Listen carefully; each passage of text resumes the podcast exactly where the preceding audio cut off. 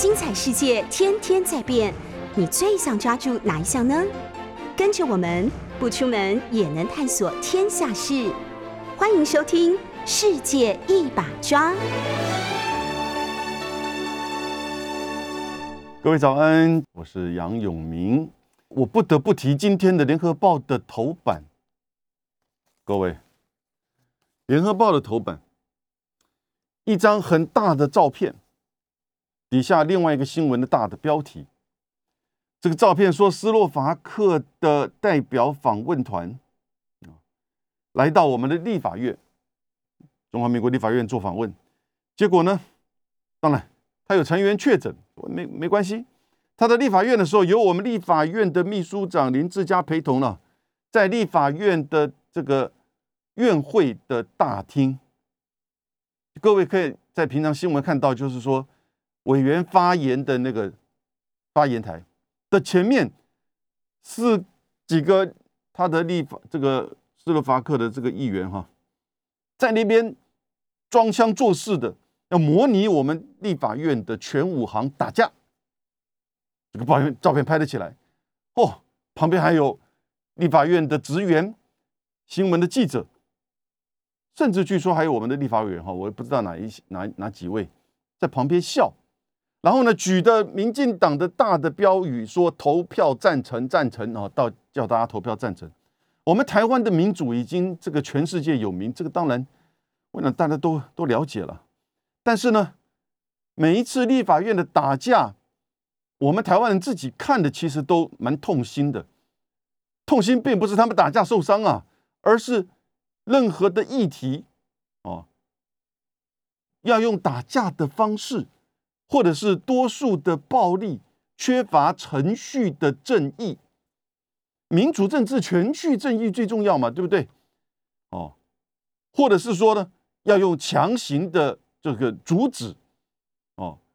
经过了，如果有经过程序的过程，但是呢，仍然不放弃强行的阻止，最后要用打架的方式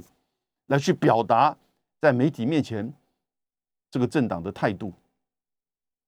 这已经变成台湾的惯例了啦。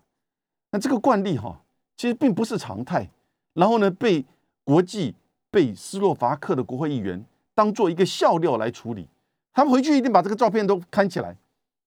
然后呢，你他们会不会在自己的国会做一个全武行的这个打架的姿态？姿态而已哦，表现出来？当然不会。为什么？在国会里面要用打架的方式吗？议案哦，表决之前的整个协商程序的正义，对民众民意的这种了解征询，让这个政策，让这个法案，让这个预算更贴近。当前的需要，不就是民主政治、政党存在、民意代表的主要的功能吗？还是说这只是在满足某些个人或一些政党的实际上的私欲、政治的分赃？那当然，在台湾你就只好打架了。但这个就打架表现出，其实这个不是真的民主政治啊。但是呢，斯洛伐克把他认为这是台湾的民主，我们在旁边还还笑，然后呢，报纸也很无奈的把他做了头版头，把他做成头版头。底下的这个新闻哇，更糟糕了。我们昨天台湾的确诊哦，造成了两百一十一个人死亡，这是大概从四月中旬到现在的最高。两百一十一个死亡，而且有百分之四十六，将近一半死亡的人数，到现在为止，好，已经将近有这个三千人，是三天之内就死亡的。这种死亡的翻倍，已经是全球第二快，啊，全球第二快。所以，我们现在这个疫情，你不要说 Omicron 啊，好像是轻症无症状，因为。大概在三月、四月到五月初的时候，我们的指挥中心每天告诉你的最大的，他那个看板呢是九十九点七这个数字，最大的。然后后面才会告诉你说确诊多少、死亡多少。然后呢，结果这个确诊多少呢？把这个就是说境外的还放的比较大，境外入境的，哦，因为没有错，过去每天也许，哦，境外入境的是比较多，大概都是双位数左右。我们台湾的确诊可能也是双位数到个位数，或者是就去年，去年总共台湾确诊加起来不到一万五千人，但是也死亡了大概五百八十八人。结果今年从四月份开始，他还是用告诉你说，我们的这个新冠疫情到现在为止，欧美矿啊造成的这个确诊哦，其实百分之九十九点七就确诊的里面是轻症或者是无症状，所以他在误导民众，他告诉你说这个症状其实是没有什么。这个病没有什么，比感冒还要轻，不断的这样告诉你九十九点七，哦，所以呢，在初期的时候，四月到五月的时候呢，许多人还就很轻忽，然后呢，不断的在扩散，可事实上不断的就破万，现在来到八万，对不对？一度到九万，现在大概一直维持在六万到八万之间。这个数字，你在去年可以想象吗？去年一整年才一万五千人，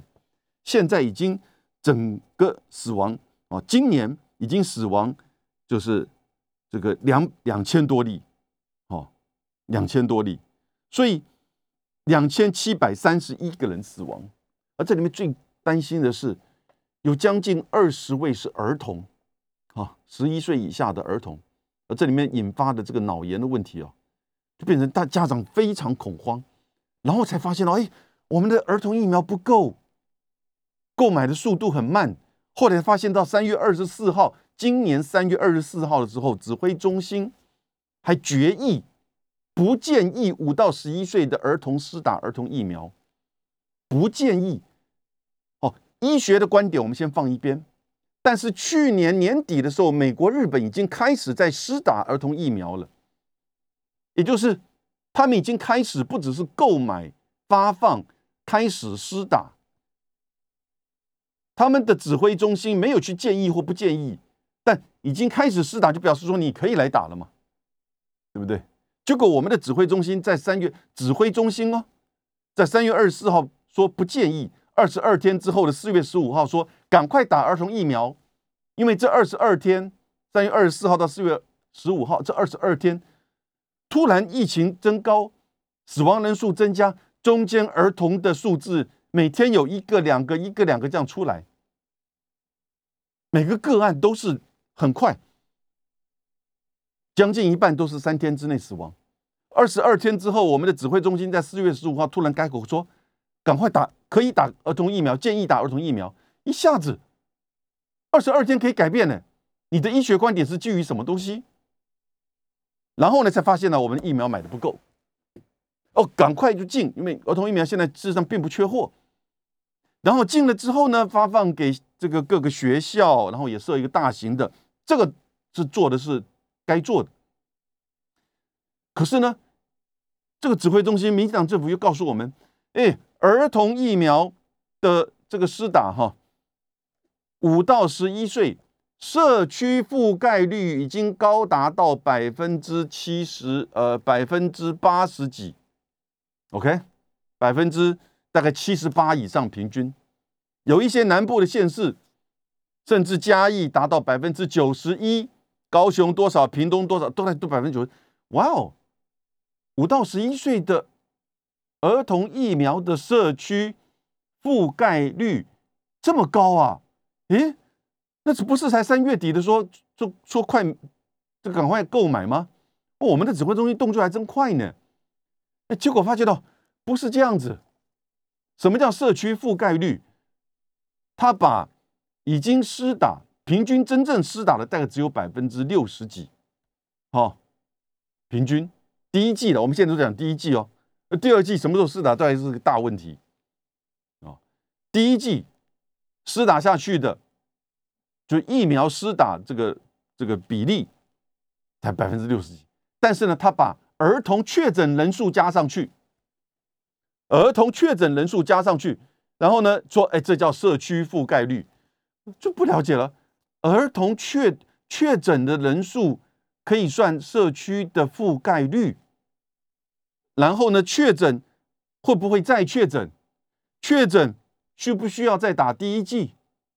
如果他没有打过的话，哎，这怎么回事？原来他为了要美化数字，让人民感觉到，哎，现在五到十一岁儿童这个情况不用那么紧张，因为现在大家都很紧张，在这个两千七百二十一个死亡当中，有二十位左右的儿童，然后每天大概都有一位这样子死亡，而且中间还有这个甚至五岁以下的得到脑炎的，所以呢，要整个数字呈现是哇，这个打得非常好。覆盖率很快，我们动作很快，结果把一个确诊人数加进去，我我真的搜寻了一阵子哦，我还真的找不到国外有这样子一个做法。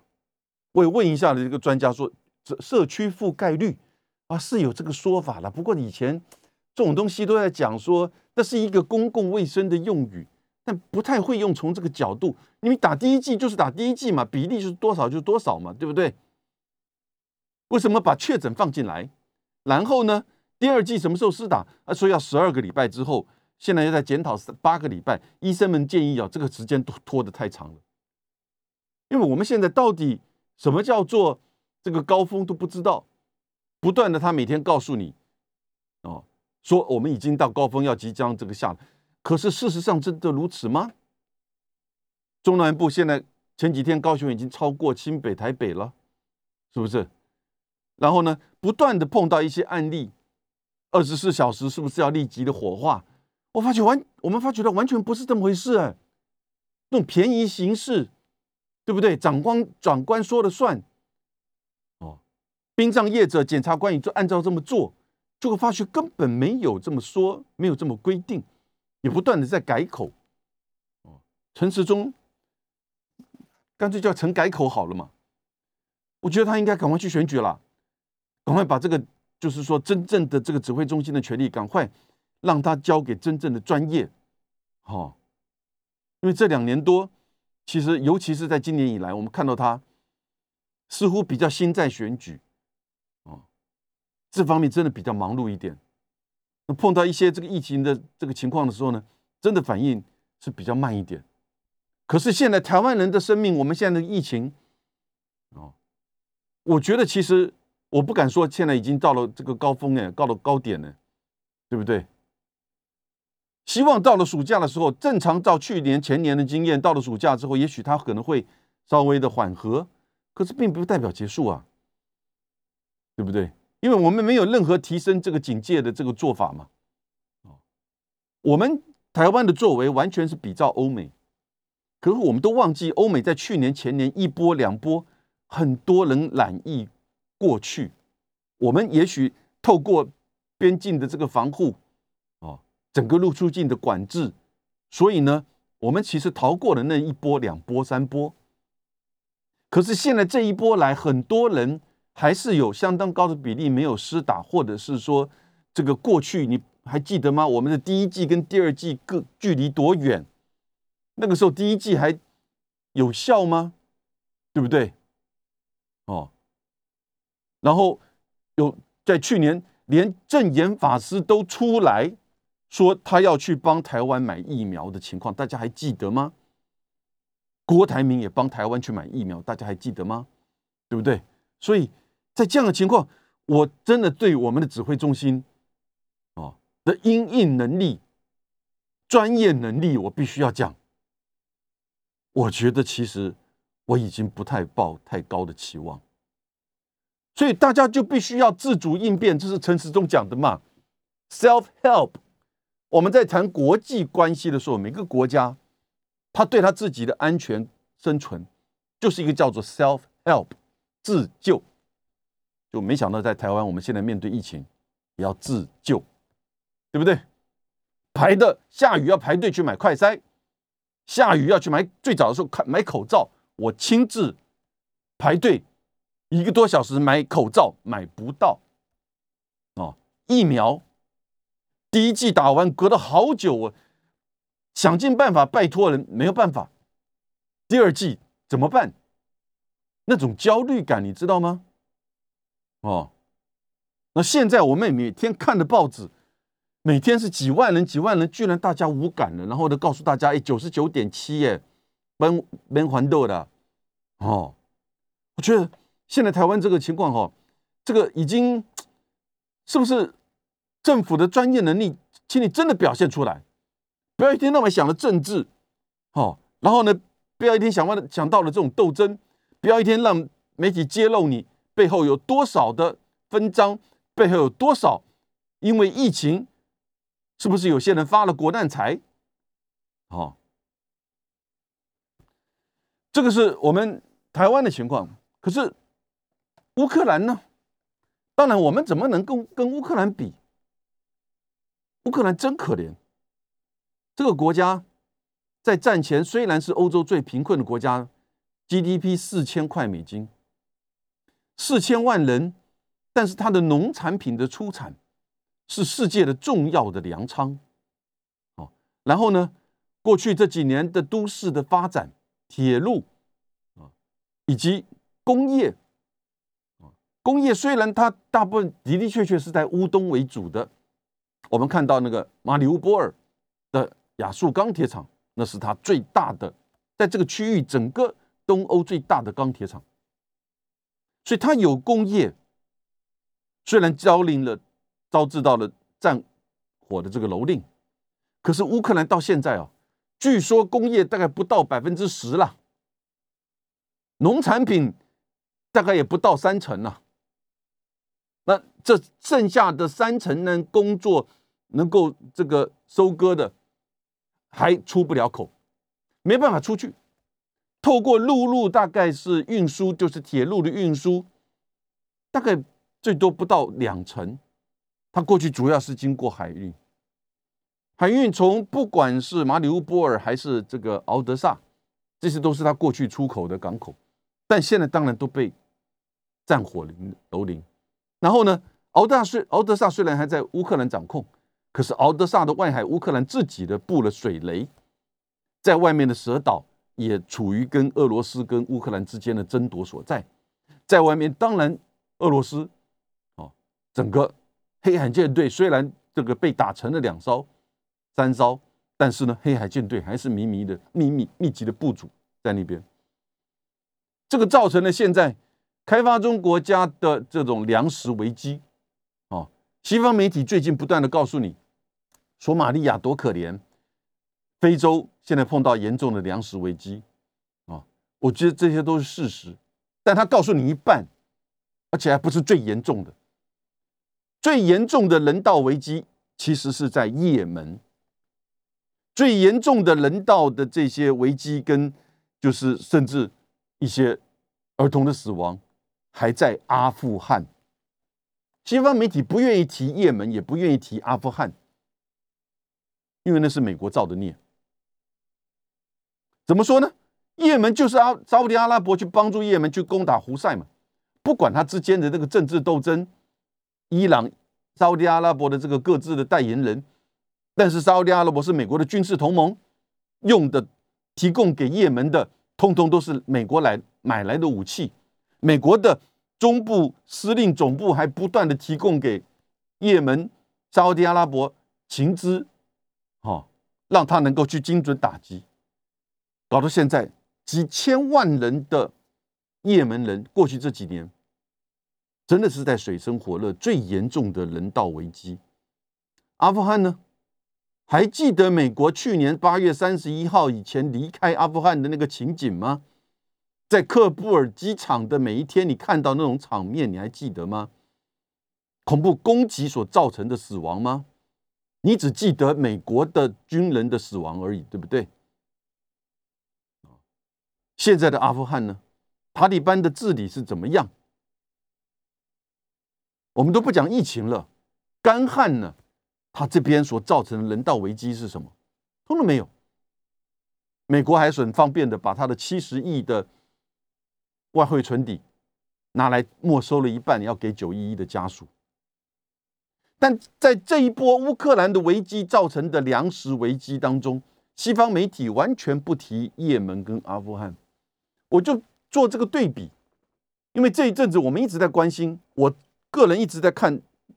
就是阿富汗跟也门的这个情势越来越糟糕。虽然大概在一个两个月之之前，他也门是有一段这个停火，但那只是交战的停火，并没有造这个，就是说对于人道危机有任何的帮助。但是非洲的情况也受到这个粮食危机的冲击了。然后呢，能源危机现在也非常严重，整个欧洲、美国，对不对？美国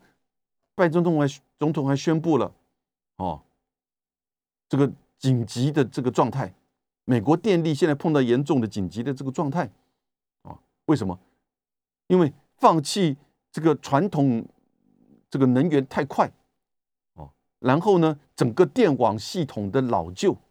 许许多多的问题，跟他的奶粉一样。美国怎么会缺奶粉？要紧急的派捍卫战士从欧洲进口，然后拜登的太太吉尔第一夫人还要亲自到机场去接机欢迎。奶粉进来，感谢捍卫战士 Top Gun，对不对？到现在还是不够，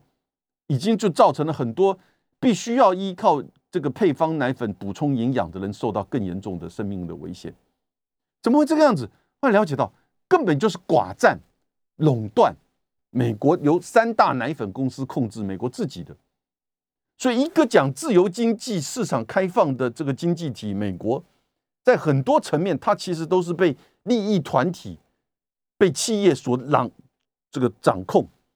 连奶粉都可以被美国自己的企业垄断。然后因为雅培的这个奶粉连续的出问题，所以整个供应链、整个这个奶粉的提供就断掉了。哦，然后呢，又不愿意一下子开放进口，所以只好派这个紧急的。去进口一些这个进这个配方奶粉，现在要从墨西哥哦，那拜登在洛杉矶开这个美洲峰会，墨西哥总统不来，美国的现在情况很严重，但是呢，拜登没有忘记乌克兰，因为乌克兰情势也越来越严重。乌克兰总统泽伦斯基在六月八号晚间啊，他对。整个乌克兰的全国电视的转播的谈话，他说：“现在正在乌东的北顿内茨克市的进行的这个城镇战，哦，巷战，会整个决定了未来顿巴斯的命运。我再加一句，乌克兰的命运。现在在本顿内茨克看到是俄罗斯的军队采取了。”口袋战术的包围，来自于南北的夹击，然后呢，在北顿内刺客这个市区跟周遭，哦，各有斩获，大概应该现在是各一半吧，五成五成。一度俄罗斯占了达七成，俄这个乌克兰的军队又夺回两成啊，所以大概是一半一半。双方现在都在用各种的炮火集中在轰炸进行这个巷战啊。那我是觉得乌克兰这边比较情势受到大的这个考验，因为现在英国的这个报纸就在昨天九号提出了一个报道啊。那乌克兰目前前线的火炮的数量只有俄军的百分之百分之二十啊，甚至都还不到。哦，对不起，二十分之一炮弹只有四十分之一的这样的比例，这个数字不一定有太大的意涵，因为来自于这显示比较重要的是来自于俄罗斯的补给后勤，哦，是源源不断，跟战争的第一阶段的时候那个后勤的这种，就是因为战争第一阶段的时候这个范围很大，后勤这个整个补给受到了这个阻挠，哦，不是那么的快速。现在它整个只是以乌东到乌南这块区域，那乌东慢慢的扩大，卢甘斯克大概已经百分之九十被俄罗斯给占领，顿内茨克这个共和国将近是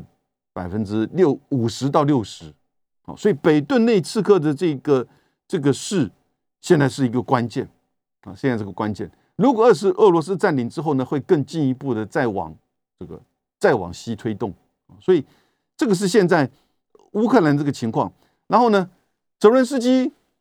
也算是勇敢哦，他到了北顿内茨克，在这个礼拜的这个这个上个礼呃这个礼拜上个周末的时候，哦，也亲自到了前线去。一方面是为了可能是打气，另外一方面呢是显现乌克兰仍然在强力的这个支撑着。为什么？我们现在感受到来自于欧洲国家对于这个乌克兰的战争以及对俄罗斯的制裁，造成欧洲国家的负担越来越大。在能源、通膨、民生，哦，然后呢，在未来的安全的议题上，也担心俄罗斯可能会进一步的完全的巩固占领乌东跟乌南，进一步的攻击攻占敖德萨，甚至进一步把黑海给内海化，啊，那美国这边呢，开始也出现了不同的声音，为什么呢？哎，五月十九号的时候，我觉得这个重要的表征哈。五月十九号的时候，《纽约时报》这个社论，他就提出了一个由社论整个社论这个评这个这些委员们呢开会共同写的一个社论。他认为乌俄战争呢已经持续三个月，局势越来越复杂。他认为美国还没有准备好这个会越来越持久跟消耗的战争哦，所以呢，美国应。如果持续的支支撑下去的话，会越陷越深。哦，虽然美国没有参与一兵一卒，但是实际上是这是一个透过乌克兰这个军队在进行的美俄之间的这种战斗。所有的经济、军事援助到武器，都是由美国在一手的操刀。哦，美国会越陷越深，这是《纽约时报》讲的。美国在战争中到目前为止，它的战略目标仍然是很模糊的、很不清楚的。你到底要用怎么样的方式终结这个战争？是要完全的胜利，还是要某一定程度的这个和谈？我都没有讲。那战争带来的通膨，对于美国、对于欧洲国家、对于全球亦复如此，已经使得很多的美国人。欧洲人开始对于战争越来越没有耐心，支持度开始在下降，哦，那所以最后当然这一切的结果都必须要由乌克兰来承担，哦，因为战争是在他的土地上发生，这也造成对乌克兰人民最大的这个伤害，同时之后战争如果结束，不管它怎么结束，乌克兰要怎么重建，对不对？我刚刚讲了，工业只剩不到百分之十。农业不剩到百分之三十，还出口都有问题，对不对？过去最贫穷的这个国家，四千万人口已经有一千万难民逃往其他欧洲国家，是不是？所以《纽约时报》认为哦，在五月十九号，他说美国必须订立战略目标，强调美国跟北约的军援是有限的。那就什么意思？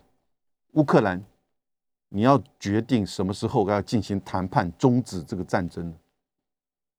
在五月十九号的时候，其实《纽约时报》的这个社论，我个人的推论，这个社论其实是一个试水温的，是在测试民间的反应是如何。它它的重要性就是由社论的共同讨论来写出来，而不是一个单一的评论员所写的。但是呢，我觉得这是拜登政府透过这个社论来去测试美国或国际社会。哦，在五月十九号的时候就放出这样的一个消息：美国不会无限制的撑下支持乌克兰的战争下去，美国要设这个停损点呐，要设这个停损点。那五月二十三号，季星吉就跳出来了。季星吉哦，在战争前，战争告刚爆发的时候。他讲的大实话说，美国跟西方并不是这个战争爆发的无辜的旁观者，哦，之后有一段时间他被消音，也许他自己不太愿意多讲，因为战争在发爆发的时候，那个时候呢，整个那种情绪民粹，对不对？他不愿意多讲，就是说到底这个战争为什么会产生，我们应该怎么样去面对产生的原因，然后呢？去规划这个战争应该怎么结束的这个方向跟准备，因为讲那个太冷酷了，哦，而且好像不符合当时的那样子的媒体的氛围。我们在台湾稍微讲这个东西的，我们大概都被骂。台湾的媒体跟台湾的这些对这个议题的旁这个这个人民观看的这个很多朋友们，也同样是非常情绪化的，这可以理解了。OK，结果五月十九号的《纽约时报》的社论出来之后呢，五月二十三号基辛格就讲话了。他在这个达沃斯的经济论坛上，他就说，他说各方应该在未来两个月之内要做好谈判的准备，而且认为说乌克兰要准备割地谈判了，谈和。哦，割地谈和意思是看起来。俄罗斯这边把这个第二阶段，现在也许进入到第三阶段了，也就是整个乌东跟乌南的这个占领，或至少这两个共和国的占领，他是绝对会去确保，因为在五月九号的普京的在就是他的阅兵演讲当中就讲得很清楚，这两个共和国是为祖国在努力。也就他把那边当做就是俄罗斯人、俄罗斯裔，然后呢的共两个共和国。你要知道，过去从苏联到俄罗斯，它都有周遭的这些卫星的这些共和国，或者是啊依附于它的这些国家，那是一个历史的事实。战争当然是普京这个他采取的攻击行为啊，责任当然。历史会有一个很清楚这个责任的归属，我想这个责任大概很清楚。但是我们现在面临的是战争的这个持续，所以当五月二十三号，吉信吉说两个月之内其实应该要争取这种就是谈判的这种解决，那当然他一直意下的言下之意就是指的是说现在的这种状态，乌克兰可能被迫要面临到，要去承认。现状的这个俄罗斯的占领的事实，那就是割地和谈啊，割地讲的真的是很残酷，但是呢，俄季辛吉讲的就是一这个意思。结果五月三十一号啊，拜登看到媒体《纽约时报》的社论这么写，季辛吉也这么表达，同时当然这个整个背景是欧洲跟美国的人民开始面对到这个问题。你当然也不要忘记，拜登也马上要面临到就是越来越接近的其中选举，对不对？美国内部的一连串的情况，我们都还不讲枪支，不还不讲这些移民问题，哦，以及共和党川普要回来的这个挑战，这些一连串的东西，所以呢，他就觉得在乌克兰问题上，他就自己写了一篇文章到《纽约时报》去发表，他讲的并不多，他其实就是说他不希望。北约跟俄罗斯开战，他只是在画一个红线，也就是说不会去跨越北约或美国跟俄罗斯开战，一那个战争就可能会爆发变成核武战争。但是呢，我又感觉到他又画了第二条红线，那就是说这个是我们会继续支持乌克兰自卫，所以也就是某种程度的这个战争的持久跟消耗长期化。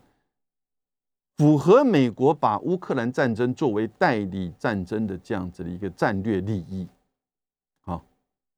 只不过这个战略利益看到它的副副作用、附带的影响，在就是通膨、在能源各个方面的问题上开始在扩散的好快，跟果然拜登发现到这个跟其他国家是不太一样，因为俄罗斯毕竟是个重要的能源的出口国、粮食的出口国。矿产的出口国，肥料的出口国，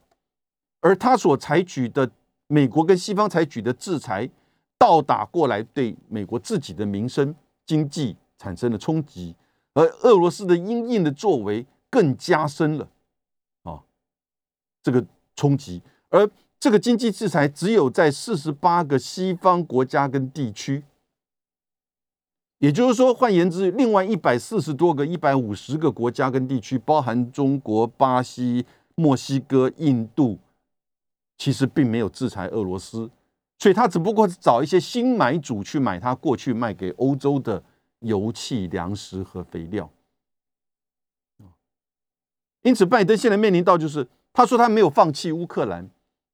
但是不愿意跟俄罗斯发生战争。哦，那接下来呢？他这篇文章并没有讲得很清楚。记者继续的追问，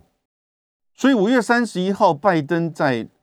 纽约时报》的投书回应了五月十九号《纽约时报》的社论，也回应了季新吉五月二十三号在达沃斯所提出来，要赶快谈美国不不能再毫无止境的支撑下去，要设立一个战略的目标停损点。他感受到这个俄乌战争大概就是一直会僵持在那边。呃，当然，这个僵持的前提是你要不断的提供给乌克兰啊许许多多的军事上的援助。乌克兰军队我讲过很多次，现在碰到了两个问题，一个叫乌兵，一个叫西军。乌兵就是乌克兰的军队，到底他的主力部队还有多少？每天死六十到一百人。然后呢，他后面补的这些志志愿军也好，新募来的这些预备队也好，他的战力是多少？我想这问题都很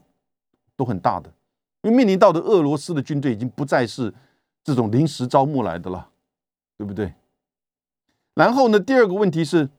西军，也就是西方的军事武器了，够不够？量够不够？乌克兰曾经说，就算是海马士，因为拜登在五月三十一号的这个《乌纽约时报》投诉当中有提到会提供海马式，啊。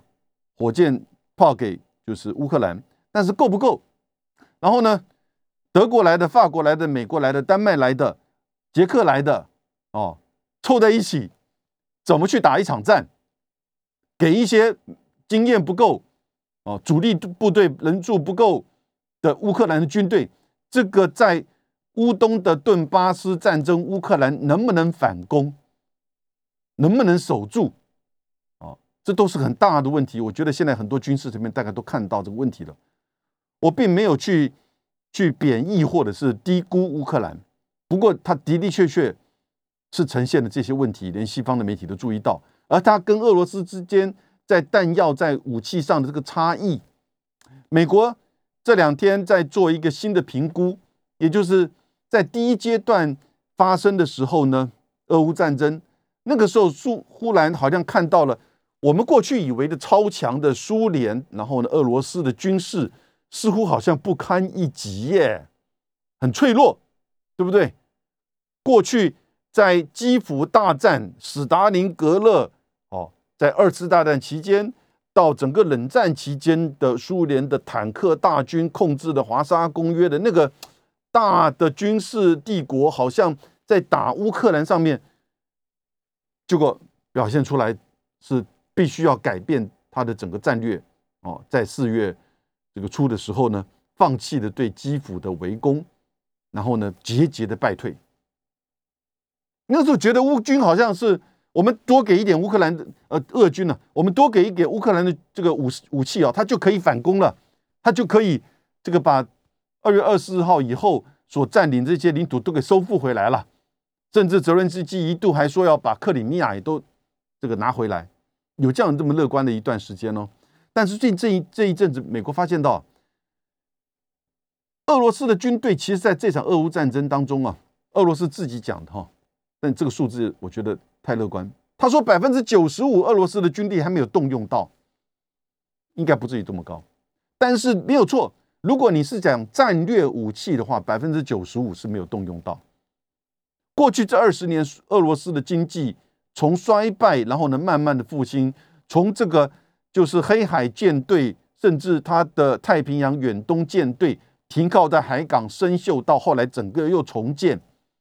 这个过程当中，它其实的重建的重点还是在它的战略武器系统。它虽然打过几场战争，都是小规模的，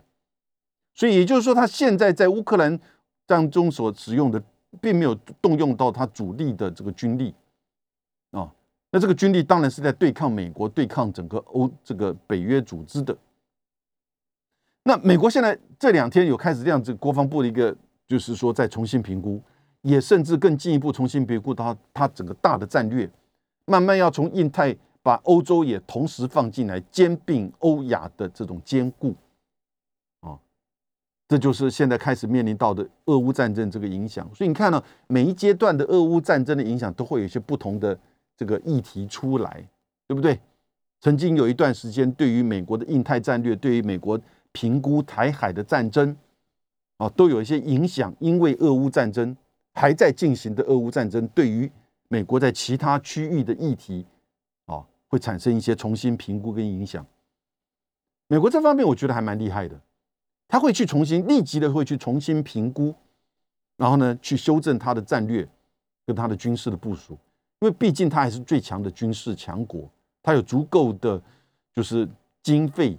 啊、武器啊以及人员啊去做这些调整。虽然在乌克兰战争上面，他拜登的投书说他不会再进行，就是说跟俄罗斯之间的战争，而且他也取得乌克兰的承诺，不会使用美国的武器去攻打俄罗斯境内的任何的这个标的。可是呢，六月三号的时候呢，拜登哦，在一个记者会当中就被媒体问了，那么就是针对他五月三十一号的这个投书，因为之前五月十九号《纽约时报》的社论到五月二十三号基辛吉的讲话里面都提到，其实应该要设立一个停损点了。基辛吉甚至讲的大白话说，乌克兰要掌握这两个月的和谈的时间。哦记者不客气的问他说：“乌克兰是不是是不是应该要放弃部分领土来换取和平，割地谈和？”啊，我很残酷的帮他做浓缩的解释。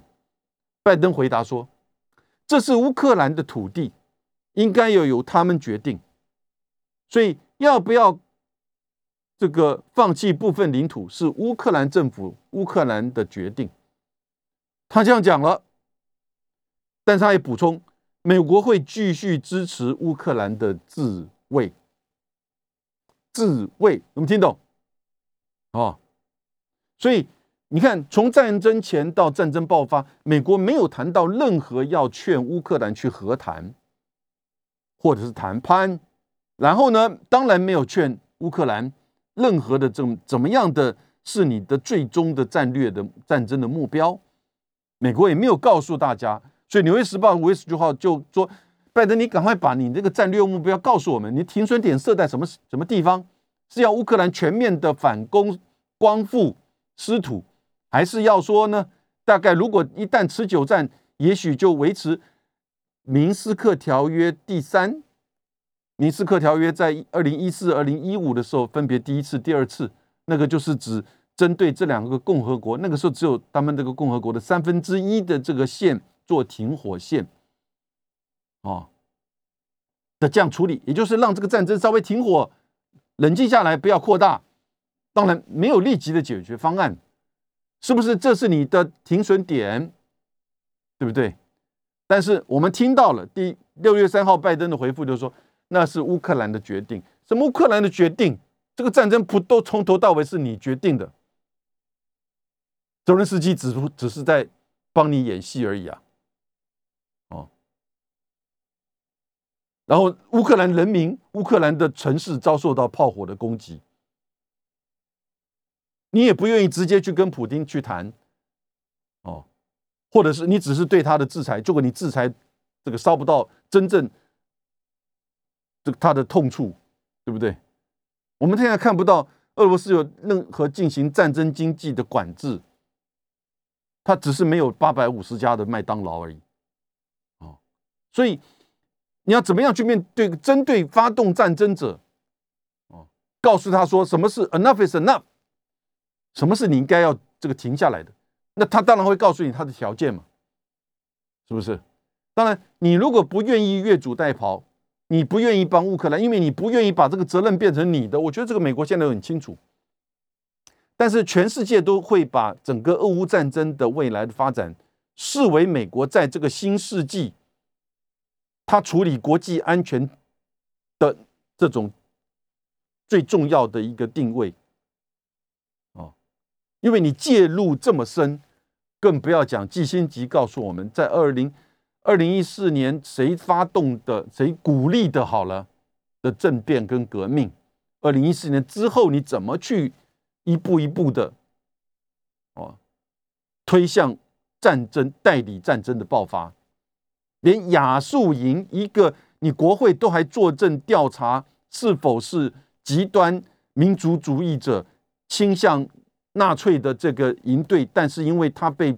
乌克兰军队编为自卫队啊，国民国民卫队，所以在二零一四年之后，北约组织还去训练亚速营的战士。